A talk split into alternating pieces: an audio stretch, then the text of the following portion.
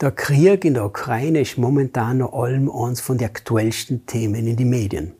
Lange ist her, dass wir in Europa so eine Angst vor einem größeren Krieg haben. Viele fragen sich, wie Frieden gelingen kann oder ob Frieden überhaupt noch möglich ist. My Input, dein Podcast für ein Leben mit Perspektive. Ob wahr Friede überhaupt möglich ist, kann man erst wissen, wenn wir herausfinden, was der eigentliche Grund für Konflikte ist. Wenn man eine Umfrage starten taten, kriegt man sicherlich die verschiedensten Antworten. Aber was da fragen wir, wenn wir zum Beispiel die Bibel zu Rate ziehen? Die Bibel scheint da sehr klare Aussage darüber zu tätigen. Es steht nämlich unmissverständlich, dass die Ursache, also die Wurzel aller Konflikte, die Sünde ist. Und Sünde wird als Rebellion gegen Gott festgehalten.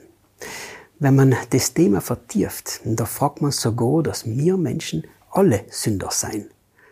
Und weil wir grundsätzlich alle gegen Gott rebellieren und deswegen auch vom heiligen Schöpfergott getrennt sein. Wortwörtlich, da steht im Buch vom Propheten Jesaja folgendes. Euer Vergehen, also euer Sünden, haben die Mauer gebaut, die zwischen euch und eurem Gott steht. Wenn also kein Mensch von sich aus gut ist und das Schlechte zu Konflikten führt, dann erlebt man die Auswirkungen, manchmal vielleicht auf persönlicher Ebene in kleinem Maße, andere Male aber in sehr großem Maße, wie in einem Krieg, zum Beispiel in der Ukraine. Was hilft uns aber die Erkenntnis ohne Lösungsansatz? Wie können wir ganz konkret wieder Frieden herstellen? Auch dazu hat die Bibel eine Antwort. Ich zitiere ein Vers aus dem Neuen Testament. Denn es gibt nur einen Gott und nur einen Vermittler zwischen Gott und dem Menschen. Das ist Jesus Christus. Jesus Christus ist der Einzigste, der Frieden zwischen Gott und ins Menschen herstellen kann. Er ist ja extra dafür unschuldig am Kreuz gestorben. Jesus Christus hat mit seinem Leiden und Tod unsere Todesstrafe gezahlt, damit jeder, der an ihn glaubt und sich zu ihm bekennt, nicht ewiglich der Trennung von Gott leben muss. Das ist ein starker Tabak, aber das seien die Grundlagen, die in der Bibel stehen und den christlichen Glauben auch definieren. Jesus ist von den Toten auferstanden und lebt auch heute noch und bietet in alle, die ihm vertrauen, Frieden mit Gott an. Zum Abschluss will ich wieder eine persönliche Frage an uns alle stellen. Wie reagieren wir auf die Message?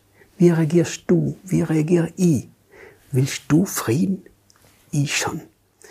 In dem Fall soll sich der Versuch auf alle Fälle auszutesten und zu überprüfen, ob das stimmt, was in der Bibel steht. Bitte Jesus Christus, dir deine Schuld zu vergeben und dir Frieden zu schenken, der ewig halten tut. Die Bibel gibt sehr viele Informationen darüber, was echter Friede bedeutet und warum er in der Welt kaum zu finden ist.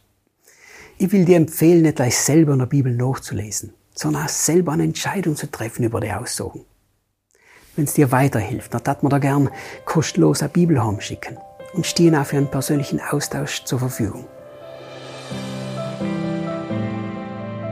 Vielen Dank, dass du dir den My Input Impuls angehört hast. Wenn du mehr wissen willst, geh auf unsere Website myinput.it oder folge uns auf YouTube, Facebook und Instagram.